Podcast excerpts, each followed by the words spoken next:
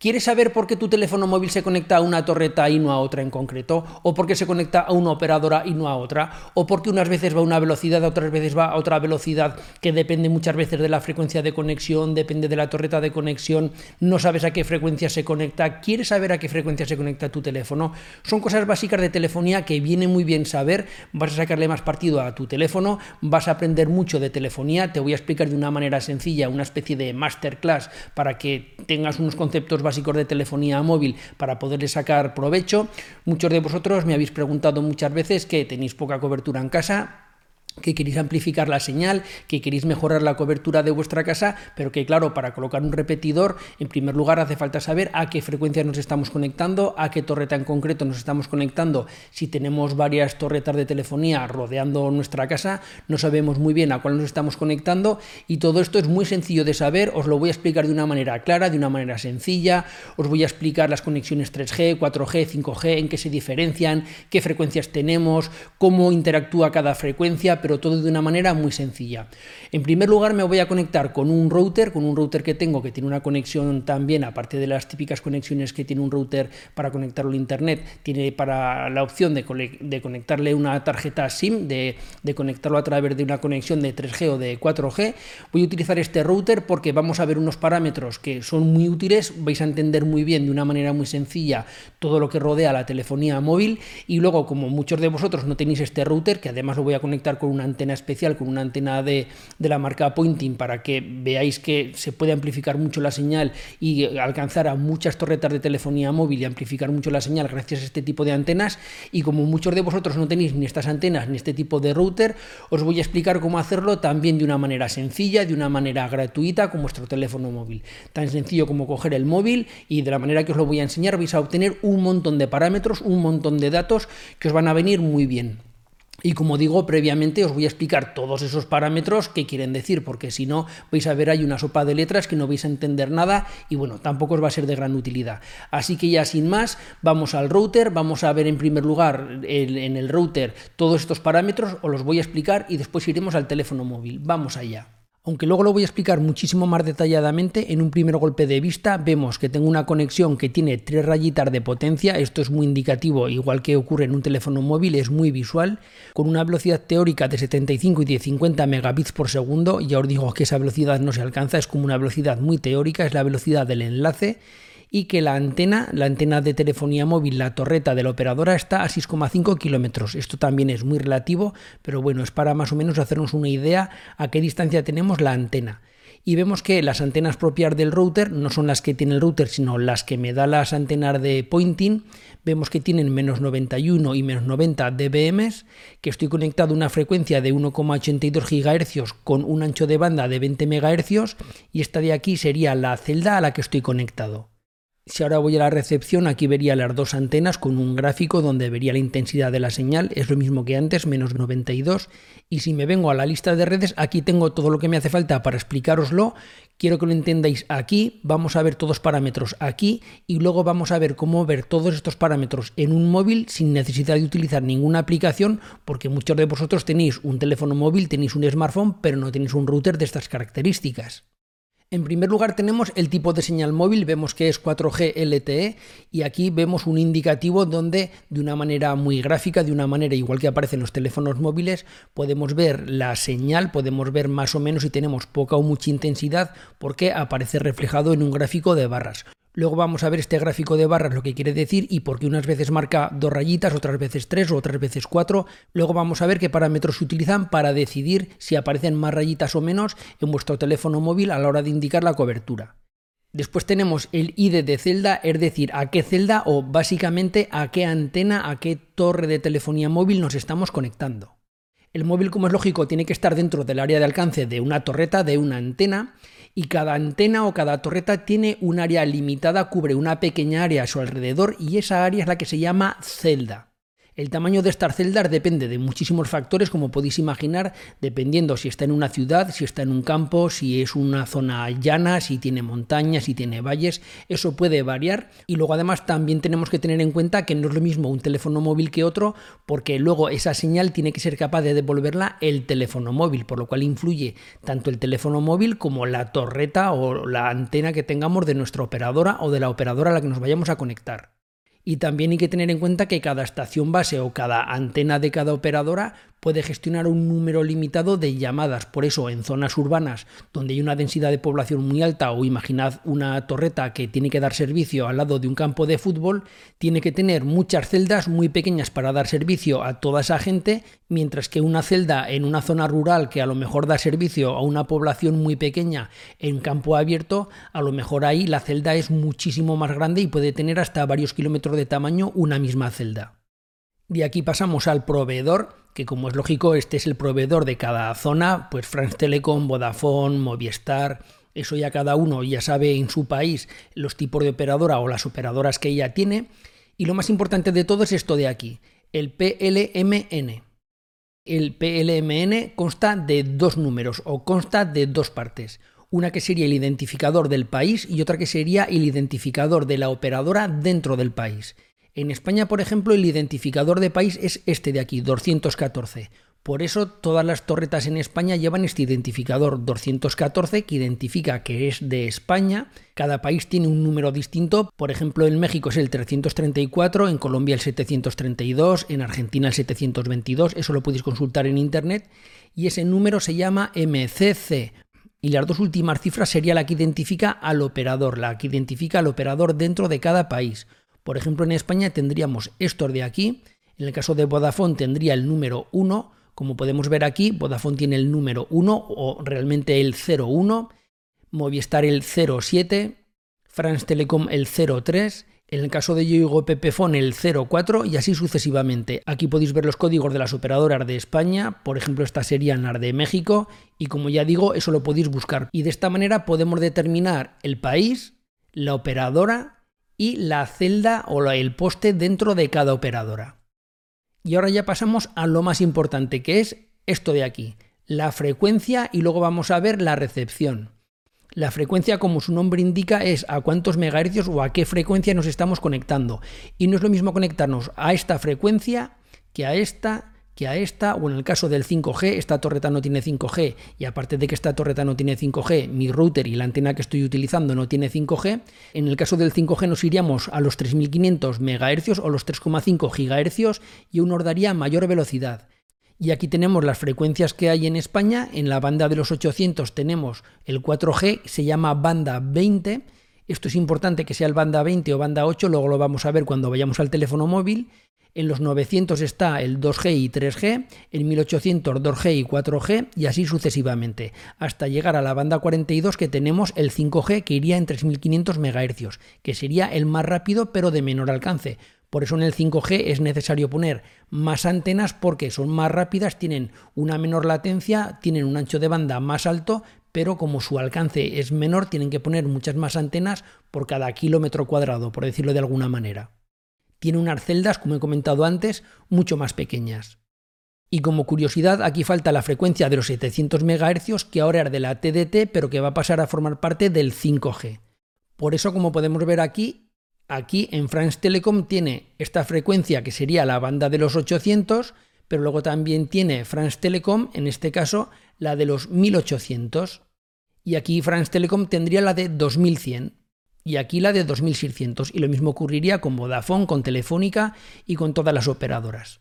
Y luego pasaríamos al ancho de banda, que sería esto de aquí, y el ancho de banda ocurre exactamente igual que con la Wi-Fi. Vosotros sabéis que en la Wi-Fi, cuando lo configuramos o si entramos a la configuración del router, podemos configurarlo en 20, 40, 80 y 160 MHz. 80 y 160 ya es otro tipo de router más avanzado y sobre todo cuando estamos hablando de Wi-Fi 6 o cuando estamos hablando ya del Wi-Fi 5, pero la última versión.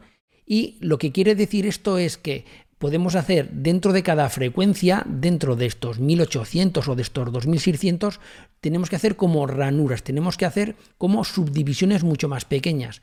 Cuanto mayor sea este ancho de banda de aquí, mayor cantidad de información podremos llevar. Por ejemplo, en el Wi-Fi en 160 MHz podemos llevar muchísima velocidad, por eso el Wi-Fi 6 es muy rápido, sobre todo si utilizamos 160 MHz, pero el problema es que nos comemos todo el espectro. Si nosotros utilizamos en Wi-Fi 6 ancho de banda de 160 MHz, el ancho de banda que tenemos disponible, por ejemplo, en 5 GHz, nos lo comemos. Es algo que es limitado.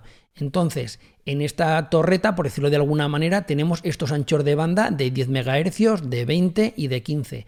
Vamos a tener mayor velocidad en 20 MHz que en 10 MHz. Luego también habrá que tener en cuenta la calidad de la señal con que nos llega, que es lo que vamos a ver ahora. Y de aquí pasamos a la recepción, que es lo que más os interesa a vosotros, que es la cobertura, por decirlo de una manera rápida. La recepción se expresa en dBm, decibelios milivatio. En el vídeo de ayer estaba pensando en otras cosas y no sé qué me pasó, que se me fue la cabeza y en vez de decibelios milivatio dije decibelios metro, pero no, son decibelios milivatio. Y esto expresa la potencia con que nos llega la señal. Los dBm es una medida logarítmica que se utiliza en telecomunicaciones para indicar la potencia y está referenciada al milivatio. ¿Por qué? Porque es la relación que tenemos entre la potencia y el milivatio sería básicamente para que me entendáis de una manera muy sencilla, sería como para expresar la potencia de la señal, igual que en un motor se expresa en vatios o en caballos, pues lo expresaríamos en decibelios milivatio. Y algo muy importante es que es una unidad relativa, es decir, estos 75 dBm siempre van a ser 75 dBm. Sin embargo, la calidad, estos decibelios, a secas, sin ningún apellido detrás, sin ninguna M o también podemos tener dBW. Esto es la potencia absoluta y es una relación entre la entrada y la salida en una señal. A nosotros lo que nos interesa realmente es esto de aquí, los dBm. Cuanto más bajo sea este número, cuanto más bajo sean los decibelios milivatio, mejor. Tiene una mayor calidad de señal o llega con más potencia, menos 75, que menor 121. Y para que os hagáis una idea, por ejemplo, en una red de 3G, una señal excelente sería de menor 50 a menos 75 y una señal muy mala de menor 100 a menor 120 o de menor 101 a menor 120. Por debajo de 120 ya la conexión es imposible, ya es una conexión muy muy mala. Y entre medio tendríamos las escalas intermedias. Y luego, por ejemplo, los dBm en una red de 4G iría de menos 75 a menos 88 dBm con una señal excelente y sin embargo una calidad pésima o muy mala sería de menos 113 a menos 125. Como podéis ver, este de aquí, que tiene menos 121, ya tendría una calidad muy muy mala y básicamente no podríamos conectar. Este de aquí tendría una calidad óptima, es decir, tiene menos 75, tendría una conexión excelente, eso sí, tenemos un ancho de banda de 10 MHz y estaríamos en la frecuencia de los 800 MHz. Por eso mi router ha decidido que se ha conectado aquí, aunque está a menos 88. ¿Por qué? Porque tiene la frecuencia de 1800 y un ancho de banda de 20 MHz. Es decir, mi router considera, y de hecho es así, que va a ir muchísimo más rápido conectándose aquí, a esta celda de aquí en concreto. Este es el número de la celda considera que va a ir más rápido conectándose a esta celda que no a esta de aquí, aunque esta tenga mayor señal. Por eso vosotros, vuestro móvil a lo mejor tiene una antena muy cerca, como podría ser esta de aquí, a la que se podría conectar, y sin embargo se conecta a esta que tiene menos señal, que está más lejos, porque influye esto de aquí, la frecuencia y el ancho de banda, y es más rápido conectándose aquí que conectándose aquí. Y luego, ¿cómo se deciden estas rayitas? ¿Cómo se decide que cada señal de estar de aquí, cada recepción, los dBm es equivalente a un número de rayitas dentro de cada operadora o dentro de cada teléfono móvil? Pues muy sencillo, se hace básicamente más o menos con esto de aquí. Evidentemente cada teléfono móvil, cada operadora o cada fabricante tiene un baremo distinto, esto no es algo que se cumpla a rajatabla, pero más o menos para que os hagáis una idea podría andar por aquí. Más o menos esto sería un indicativo de en el momento que nosotros tengamos una señal más fuerte o más débil, si nosotros vamos a tener dos rayitas, tres rayitas o cinco rayitas de cobertura. Y ahora vamos a la parte que a vosotros os interesa más porque esto lo he utilizado para explicaros la teoría, porque como es lógico, yo aquí sí que puedo ver esta recepción, puedo ver los decibelios, puedo ver la celda a la que me conecto, puedo saber la frecuencia a la que me conecto, el ancho de banda, todo esto lo puedo ver, Pero claro, porque tengo un router como es este de aquí, que es un FreeBOS, que lo puede permitir y que lo puede hacer. Pero ¿qué ocurre si tienes un teléfono móvil? Y ahora vamos a ver cómo obtener todos estos datos con un teléfono móvil sin necesidad de tener un router ni ningún equipo especial. Tened en cuenta que muchas veces no tenemos este tipo de equipos o estamos de viaje y necesitamos saber a qué antena nos vamos a conectar, por lo cual tan sencillo como tener un teléfono móvil, que todos tenemos uno, vamos a poder ver a qué torreta nos conectamos, a qué frecuencia, vamos a ver todo esto. No nos va a hacer falta ninguna aplicación, lo vamos a hacer de una manera gratuita, sin aplicaciones, vais a ver que es muy sencillo, imagino que habrá aplicaciones de pago que también harán lo mismo, pero vais a ver cómo no nos hace falta. Así que vamos allá. Aquí está mi teléfono, en mi caso un iPhone 11, se puede hacer evidentemente con cualquier teléfono y ahora estoy en casa, por lo cual los datos que van a salir son distintos de los que os acabo de mostrar en el router, pero para lo que os voy a explicar es lo mismo, lo vais a ver. La manera de hacerlo de una manera gratuita es la siguiente. Tengo que marcar este número, asterisco 3001, almohadilla 12345, almohadilla asterisco y le doy a llamar. Evidentemente, previamente hemos desconectado la Wi-Fi. En el caso de que estemos en casa, como es mi caso ahora, desconecto la Wi-Fi para que la conexión se haga a través del 4G o se haga a través del teléfono móvil, de la cobertura móvil que tengamos. Y nos aparece esto. Son los mismos datos que hemos visto antes, pero ahora en el teléfono móvil. En primer lugar vemos el MCC, es decir, vemos que nos aparece el código de España, que es 214, como yo estoy conectado a Movistar, el MNC es 7, que es el de Movistar, y la intensidad de la señal que me está llegando sería menos 102. Aquí lo vemos, menos 102 ha cambiado, menos 99, fluctúa un poquito en función de que mueva un poquito el teléfono o no. Ha vuelto a cambiar a menos 100. Si ahora tiro para arriba, y esto de aquí que pone DLRF Band, que pone un número 3, esto es la frecuencia a la que estoy conectado. En vez de poner 1800 MHz pone 3 porque está en la banda 3. Y si recordáis, os vuelvo a poner el gráfico, la banda 3 es la de los 1800 MHz. De esta manera podremos saber si estamos conectados a la frecuencia de 1800 MHz, a la de 2100, 2600 o a cuál estamos conectados. Esto es muy importante para que en el caso de que queramos comprar una antena, como os he mencionado en el vídeo anterior, saber a dónde estamos conectados, a qué frecuencia estamos conectados, en el caso de que estemos en una zona rural, que tengamos solo una antena y nos conectemos siempre a la misma antena, para saber en qué frecuencia trabaja para comprar una antena que sea válida para esa frecuencia.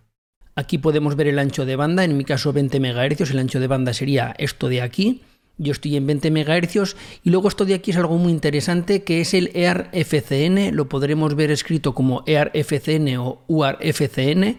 Copiamos este número y nos vamos a esta página web. Aquí la podéis ver, cellmapper.net, ARFCN, y aquí metemos ese número, en mi caso el 1301, y ahora elegimos el país o la zona. Aquí está Norteamérica, EMEA, EMEA quiere decir Europa, Oriente Medio y África. APAC sería Asia-Pacífico, yo elijo este de aquí porque estoy en Europa y le doy a calcular.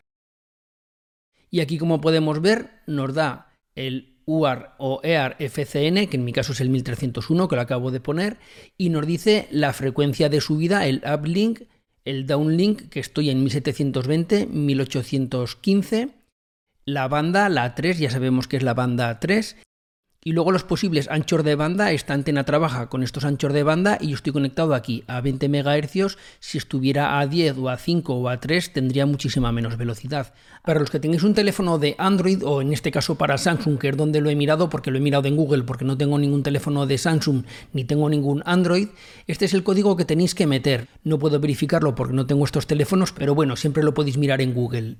Y de todos modos también tenéis una aplicación que es gratuita, que es Network Cell Info Lite, que es esta de aquí. Como podéis ver, nos dice si estamos en 4G, nos dice la frecuencia, nos dice la potencia de la señal, nos dice la celda, nos da información y aquí también tenéis el UARFCN, de tal manera que a través de este UARFCN podemos acceder a estos datos que os acabo de enseñar. Volvemos a mi teléfono móvil para ver alguna cosita más. Y si presiono en esta rayita de aquí, aparece más información, pero eso sí, ya aparece un poquito mejor organizada. Aquí tendríamos la transmisión, aquí la tenemos, lo tenemos en LTE, aquí tengo más información. Como podemos ver, aquí tenemos muchísima información. Podríamos navegar. Yo os he explicado lo más importante. Aquí tendríamos la información de la celda, y aquí en la parte de abajo vemos otra vez la frecuencia a la que estamos conectados, vemos que es el número 3, que es la de 1800 MHz. Y bueno, aquí tendríamos más información. Y sería cuestión de que vosotros fuerais viendo todos estos parámetros de aquí. Aquí tendríamos para el UMTS. Y bueno, sería lo mismo para GSM. Tened en cuenta que no es lo mismo el GSM que el UMTS que el LTE. Y bueno, tampoco os quiero aburrir con un montón de datos, básicamente lo más importante lo tenemos aquí y esta sería la manera de poder verlo con un teléfono móvil. Yo como mi teléfono móvil no tiene 5G y aparte es que tampoco tengo ninguna antena cerca que tenga 5G, nos podría mostrar el 5G, pero en el 5G de momento estaríamos en la frecuencia de los 3500 MHz y sería la banda 42. Y ahora vamos a ver de una manera muy rápida, muy sencilla, muy visual, para que sea muy fácil de entender el espectro de frecuencias que tenemos, dónde opera cada frecuencia, para que lo tengáis claro y para que nunca se os olvide. Y ahora vamos a ver el espectro de frecuencias que tenemos. Aquí en primer lugar tendríamos esta frecuencia, que es una frecuencia muy baja, que veis que tiene muy poquito rango, que va solo de los 450 a los 470 MHz, y esta está reservada básicamente para, en caso de emergencia, para el Estado, para poder comunicarse entre sí, para poder comunicar, no sé, por ejemplo, ambulancias, bomberos, ejército, para poder coordinar todos los trabajos en el caso de que haya una catástrofe. Es una banda reservada que no se utiliza. Esperemos que nunca la tengamos que utilizar. Y aquí tenemos la banda de los 700, 800 y 900. En España la banda de 700 está la TDT, eso va a cambiar. Desaparece la TDT de la banda 700 para poder implementar el 5G. Va a ir 5G en esta banda, en los 700 MHz. Y bueno, tenemos los 800 y los 900. Aquí vemos el GSM y aquí tenemos LoRa y Sigfox. LoRa es una especificación para redes de baja potencia que está especialmente diseñada sobre todo para dispositivos IoT. Tiene un consumo muy muy bajo. Esto es algo muy importante porque un dispositivo de estos con una pequeña pila puede aguantar muchísimo tiempo. La velocidad de transmisión es muy baja porque va de los 0,3 a los 50 kilobits por segundo, pero como es para transmitir poquitos datos, está muy muy bien. Es un una red que cada vez está siendo más grande, que cada vez lo utilizan más dispositivos IoT y cada día tiene más aceptación. De hecho, muchos de vosotros me preguntáis por esta red de LoRa. LoRa va en las bandas de 433, 868 y 915 MHz y luego por otro lado está Sigfox, que es lo mismo pero es una tecnología privada y por ejemplo se utiliza porque más de una operadora telefónica implementa esta red de Sigfox, se utiliza por ejemplo para alarmas. Hace un par de años vino una empresa de alarmas a mi casa y utilizaban la red Sigfox para que en el caso de que un ladrón cortará el teléfono, cortará también lo que serían las comunicaciones de la alarma por 4G o por 3G o por GSM, lo que hace es utilizar esta red de Sigfox para enviar un paquete a la centralita para avisar de que se ha cortado la comunicación y que podría haber un posible ataque de un ladrón. Como podéis imaginar, esa información sería muy poquitos datos, lo suficiente para alertar a la centralita de que puede haber un posible problema o que puede haber un posible robo. Y ya pasamos aquí a las frecuencias de 1800 a 2100. Aquí están, aquí tenemos el GSM en Estados Unidos y aquí tenemos esta sopa de letras de aquí que a muchos de vosotros os sonará estas letras o estos acrónimos de UMTS, HSPA, HSPA Plus, porque más de una vez lo habéis visto, porque hace tiempo cada vez que decían que ha salido una nueva implementación, que ahora el 3G o el 4G va a ser más rápido, decían que es HSPA, HSPA Plus, pero bueno, no tiene mayor trascendencia. De aquí pasamos a la banda de 2,3 GHz a 2,7 GHz. Aquí tendríamos la banda 7 que os he comentado antes, la de 2600 MHz.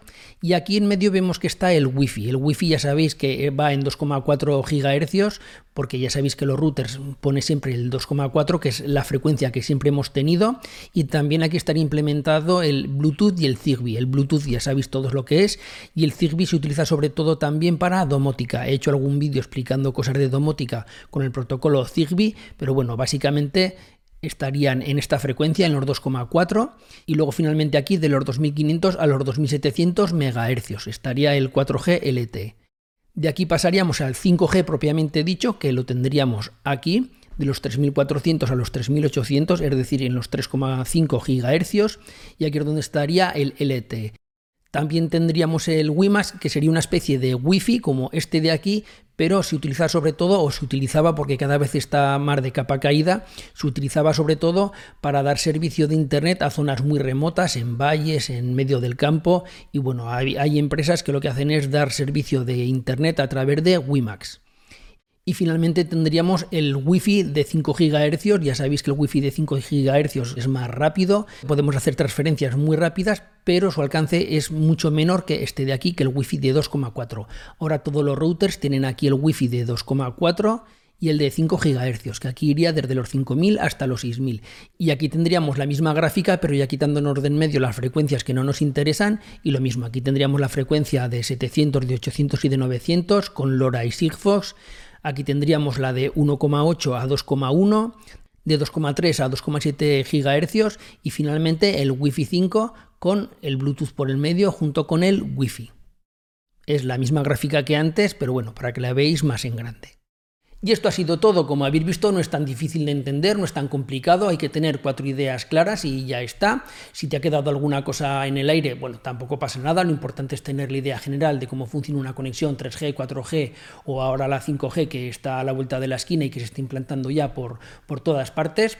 Gracias a esto vas a poder saber a qué antena te conectas, qué operadora te llega con más fuerza, esto te puede venir bien para si estás en una zona con poca cobertura, saber qué operadora contratar porque vas a saber muy bien con qué fuerza o con qué potencia llega cada, cada operadora, cada antena, cada celda, como he explicado ahora en el vídeo, y ya está. Siempre está bien entender estas cosas, saber cómo funcionan las cosas y sobre todo como todos los días vas con un teléfono móvil encima, bueno, entender cómo funciona tu teléfono móvil de cara a las operadoras, bueno, siempre es una cosa que, que es de ayuda y que te puede interesar y que nunca está de más aprender.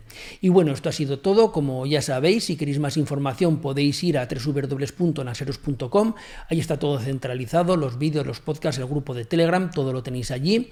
Si te ha gustado el vídeo, dale un like, compartilo con gente que creas que esto le puede interesar y como siempre digo, suscríbete, si no estás suscrito, suscríbete. Aquí abajo tienes para suscribirte, dale a la campana porque es muy importante para que te notifique cada vez que hay un nuevo vídeo y nos vemos en la próxima. Un saludo, adiós, bye bye.